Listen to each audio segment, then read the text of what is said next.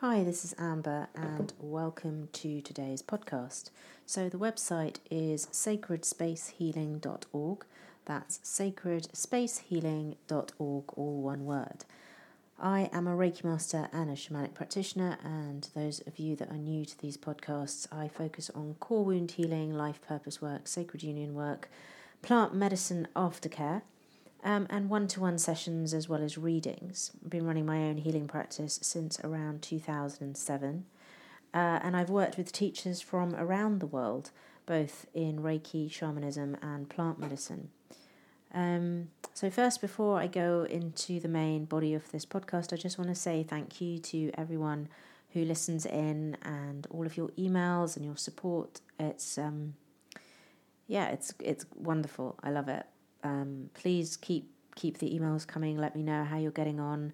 Any topics that maybe I haven't covered, or any areas that you feel, you know, in your healing journey that you'd like to know more about. Um, some of you have asked how you can support the work. There is a donations button on the website. So if you go to the website and click the drop down menu on the home page, the home button, there's a donations button there and you can donate as much or as little as you feel called to. All of the podcasts are free but you know obviously the creation of them and the hosting of them and all of that costs. So any money that you put in to supporting the work goes back into creating more work and obviously honors my time and my energy which i give for free. And um, it's lovely to be honored and respected when you do this kind of work. So thank you. Right today's podcast i don't want to I don't want it to be too long, um, she says in advance, because um, it's really something that I do one to one with clients. Uh, but um, I've been getting a lot of emails and feedback from from clients um, around anxiety and how to manage it. And this is something that I definitely 100% when I'm in session, you know, this is the stuff that we look at and we look at uh, personalized programs about how you can address your anxiety, why it's coming up, what it's about, and so forth. And there isn't a cure all for it, is what I'm going to say. You know, I, I can't give you the expert opinion on anxiety. I'm not a psychotherapist, I'm not a doctor, I'm not going to prescribe you a pill. And therefore, it's very dependent on the person who is experiencing the anxiety and why they're experiencing it. But what I can give you is my um, my feedback as a healer working with clients for a number of years, um, for over 10 years, and also as just my own sort of personal journey with anxiety. So I sometimes share in session, but I have absolutely no issue with sharing uh, publicly with you, all of the listeners, that um, I still get anxiety, and I probably have done from a really young age. And I managed it in lots of different ways. So, um, I I uh, I predominantly got anxiety. If we look at like the root causes of it, through as I've mentioned in the bullying podcast, you know, I had a I experienced a lot of bullying when I was at school when I was very young, but I also grew up in quite a unhealthy home. There was a lot of dysfunctional behavior. There was a lot of violence, and um, I spent a lot of my time not knowing if I was going to get beaten. You know, I didn't know if I was going to get hit. I didn't know if something was going to happen to me that day, that night. Um, and it, that creates a level of uh, anxiety in you that you live with 24 7 because your home is meant to be a safe space. So I think anxiety became my default mode of being. And I never really realized what it was until much later on in my life um, when it just sort of overtook me. And I found that if I was going into meetings um, or I had interviews, I was just fl- like just floored by the level of um, fear that was coming up in me, you know, and I and I would do all the usual things. I would take rescue remedy, and at the time I smoked, so I would have a cigarette and I'd have a cup of tea, and you know, obviously not good things for anxiety, but I would do all these things that I thought would help calm my nerves, and none of them worked. And the only thing that did work in the end was me cutting out all the things that were just making it worse and actually turning to meditation and Reiki and yoga and all of those great things that I now spend a lot of my time doing. So I, I self medicated my anxiety, as a lot of people do, with um, drugs and alcohol, with cigarettes, um, with keeping very busy, um, and with sort of upping it. So if the anxiety levels were quite high, like eight or nine, I would have to up it in terms of my energy levels. And what this meant was um, I brought a lot of energy into a room. And that was great sometimes, but sometimes it wasn't. Sometimes it was too much. Sometimes it was too much, too much intensity for the room or the person or the project that I was involved in. What it also meant was that the people around me didn't really ever get to know me because what they got to know was this kind of hyped up version of me that was covering up her deep fear and anxiety. I couldn't show that because I feared if I showed that, then I would be judged or rejected or ridiculed in some way. And I think a lot of people who suffer anxiety feel that. They feel that if they were to actually pour their heart out to you, and say, you know, I'm feeling this, that they're going to get shunned. And that's because as a society, we shun people when they're in lower states, you know, lower vibrational states, because we think it's catching in some way. We don't create open forums for people to talk about their feelings, we judge it, um, especially so in the UK. And then later on, uh, when I went to university, I started therapy for the first time. And um, it was counseling, and I found that you know, going into counselling was was useful, but it also sort of opened the floodgates to all these things I'd never talked about before, and I started getting uh, a lot of anxiety, and I started getting panic attacks, and I went to a really really competitive university and you know your education was key. So to kind of calm all their students often they would prescribe antidepressants. So i was put on antidepressants while i was at university. I was 19 or 20 and um, they were just wrong for me. I mean i you know i've always had a sensitivity to chemicals and they were just wrong for me. And they just made things worse. They kind of deadened me but they also made things worse. And i then managed my anxiety by self-harming. So i used to cut myself. And i don't have shame in talking about this although i know that there is shame around this subject matter still. And i still see I still see young people, uh, older people sometimes, with you know um, marks on their body where they've cut themselves and the shame around it. So I I g- sort of gladly talk about this in case there's anyone out there who resonates with this. I want you to know that you're not alone. There's nothing to be ashamed of, and I'd like to explain my story so that you could better understand maybe what's happening for you. So cutting myself was about a release. I sort of found that because I'd created this persona where I had to be amazingly happy and together all the time, and no one in my life really knew how what I was experiencing, like what was going on for me inside, and how terrified I was of the world. There was no release for all these emotions. I had a few releases, like um, my creativity was a release, my art was a release, uh, getting drunk was a release, drugs were a release, um, hanging out with my friends and having a laugh, that was a release, but it never really got to the core of it. And I remember the first time I cut myself, I felt like I could finally breathe, that I'd been suffocating for all these years, and at the moment that my my that blade hit my skin and the blood came out, I could I could finally b- breathe. Um, and then you have that, that euphoria where you feel great and all these endorphins, I guess, are kicking into your body. Um, and then the shame kicks in, and then it's cr- it's a crashing low. Um, but there's something about that release that really helped my anxiety. Now, obviously, I'm not telling anyone out there that that's the way to man- manage anxiety, but what I'm doing is voicing the ways that we try and self medicate our anxiety when we don't know any better.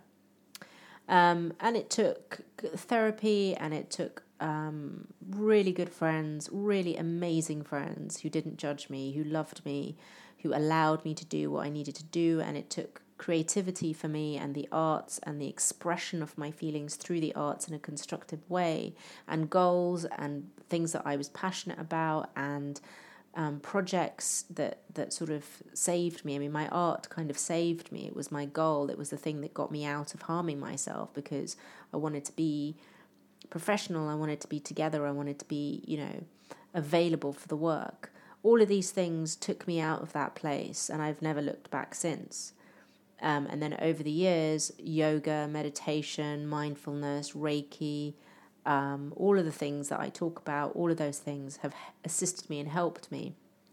Although occasionally even now, I can find that when things are very stressful, I will go into that sort of panic state. I won't have a full blown panic attack, but I will go into that state where my heart is racing and um, it's sort of overwhelming. And I've learned to manage that in many different ways. And these are the things that I would like to take you through that might assist you. So, one of the first things that I've realized as me experiencing the anxiety is that it's really important to, in that moment, not judge yourself and to do the things that make you feel good. So, one of the things that I tell my clients when we talk about these sort of states that we can fall into is before when you're in a good state, right? When you're in a good place, make a list of the top 10 things that you love to do and that make you feel good and that especially help you when you're feeling anxious. So it could be having a nice bath, cooking a nice meal, seeing your friends, watching your favorite um, DVD, listening to a piece of music.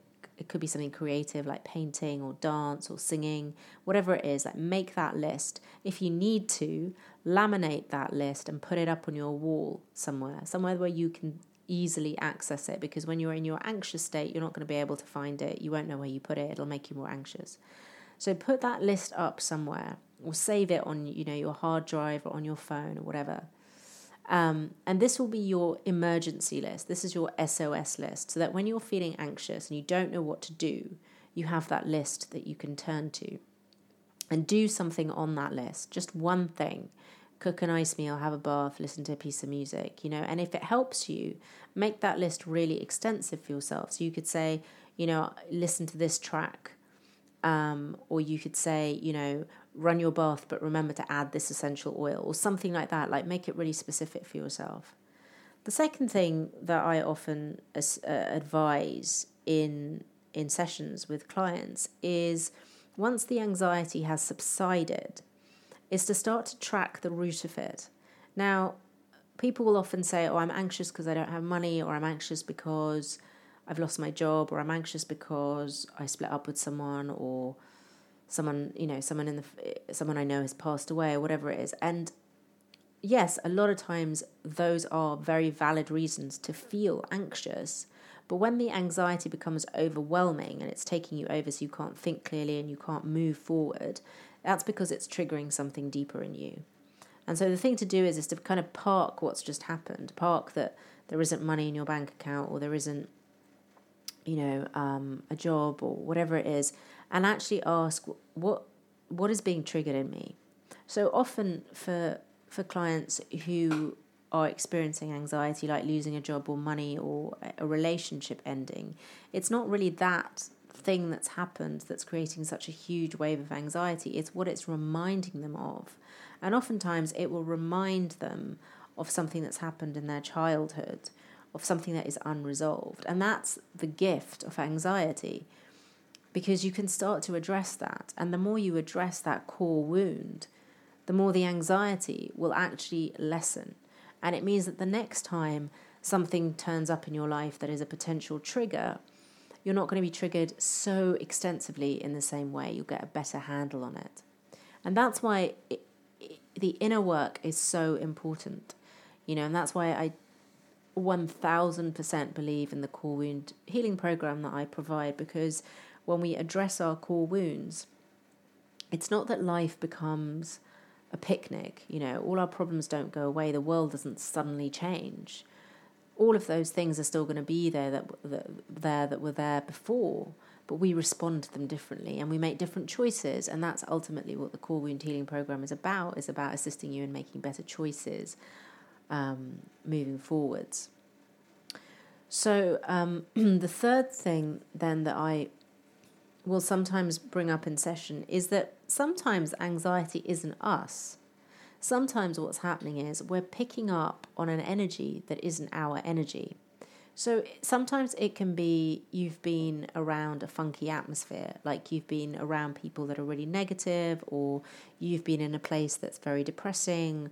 Uh, maybe you were in, you know, we have our top sort of list of toxic places like hospitals, graveyards, um, churches, hotels, um, you know, all of these places, police stations, like they have a lot of trapped energy in them and trapped emotions. And sometimes we pass through these places, and if we haven't got enough protection, if we don't have a daily practice, if we're not clearing ourselves, if we're very sensitive, we can pick up on stuff that really isn't ours. And so sometimes the anxiety is a really strong indicator that you are not, that your energy field isn't clean, that you've picked up something that isn't yours, because ultimately, when we're in alignment, and we are in alignment with our highest selves, then you know we're in alignment with love. We're in alignment with our highest selves. Therefore, we're in alignment with you know the highest that we can be, which is our most loving and generous and kind and joyful and funny and you know all of those things. And if we're not feeling those things, it could be because we've picked up an energy that isn't ours. And that's why a clearing practice is so important. And again, I will bring that up in sessions time and time again. Make sure you have a daily clearing practice, whatever that is, make sure that you have it in place. And in the bespoke sessions, this is what we do we create um, something very unique to each client that they then becomes their clearing practice. So sometimes the anxiety is actually that, that you're picking up someone else's anxiety or that you've picked up an energy or an entity of some kind. Sometimes the anxiety is also a really good indicator of other energy coming at you. This can be attack energy, like psychic attack. Um, I've talked about this in other podcasts, but you know, the shaman very much believe that everything is energy. So if you have a thought form that is an attack thought form on someone, it's like you've taken a dart or an arrow or a bullet or something and tried to hurt that person. It doesn't matter that you thought about it, it's the same thing. You might as well have just done it. And we live in a world of envy and competition and jealousy and all of this stuff. And with the explosion of social media, it means that we're so open to prying eyes that not all of them are loving. And so sometimes when we feel that level of anxiety and it feels kind of overwhelming, it's because there's someone or a group of people that's maybe thought bad thoughts about us or is thinking bad thoughts about us. And that's another sign that we need to up our clearings and we need to up our protection and we need to up our self care. So, those are the main kind of SOS tips that I have for anxiety. Another really good thing to do is journaling it's really useful to write down what you're feeling, why you're feeling it, what your fears are, and to just kind of get them out there. It's also really useful to see a trained professional, a counselor, or a therapist and talk it through. Um, you know, I think that anything that assists you in coming down off that ledge is really important. I would never advise that you self medicate using drugs or alcohol, although lots of people do that to try and calm down their nerves. But there are other ways that you can you know, calm your nerves down with a, a nice chamomile tea or certain foods that are very calming or certain music frequencies that are very calming or flower essences. And these are all things that obviously, when you're working with a practitioner, you can explore with them.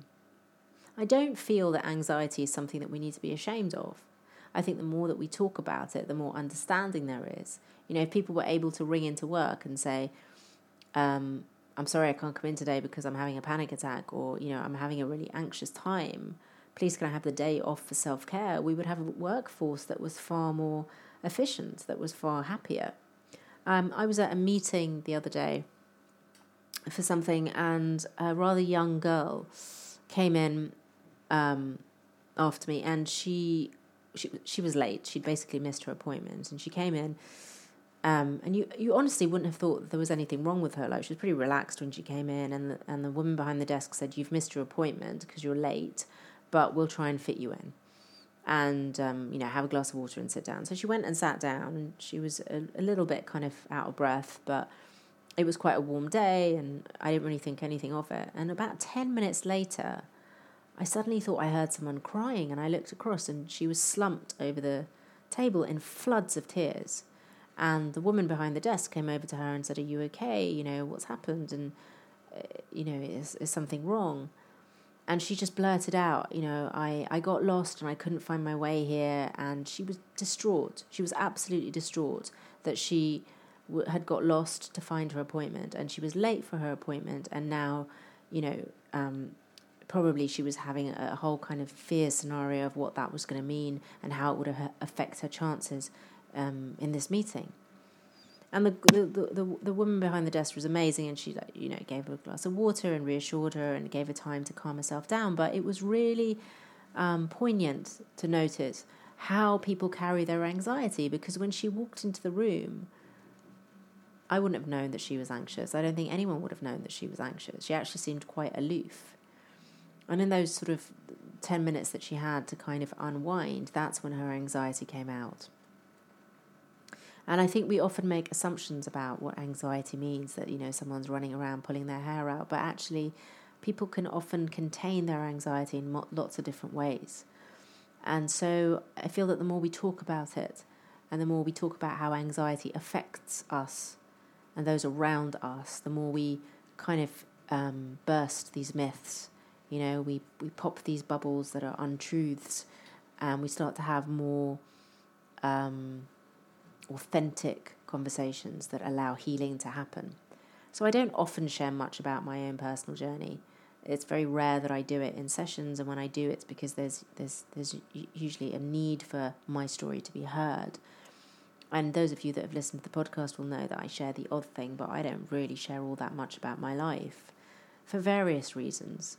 But um, because I've been hearing this quite a lot recently, I just wanted to put this out there to anyone that is experiencing or has experienced anxiety, self harm, panic attacks, so that you know that you're not alone, that it happens to the best of us, and we we we all are the best of us. You know, like we sometimes have this idea that if someone's a healer or if they I don't know, host a podcast that somehow they're better than us in some way. They they've never experienced what we've experienced, but I put this out there to say that it happens to all of us, um, and it happens to the best versions of us. You know, it it it happens to um, the best versions of all of us, and it doesn't lessen.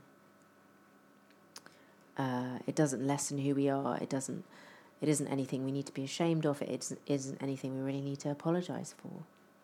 So I hope that this has helped some of you anyone out there feeling this, experiencing this at this time. Um, if if there's something that you want to share in an email to me, please feel free to do that.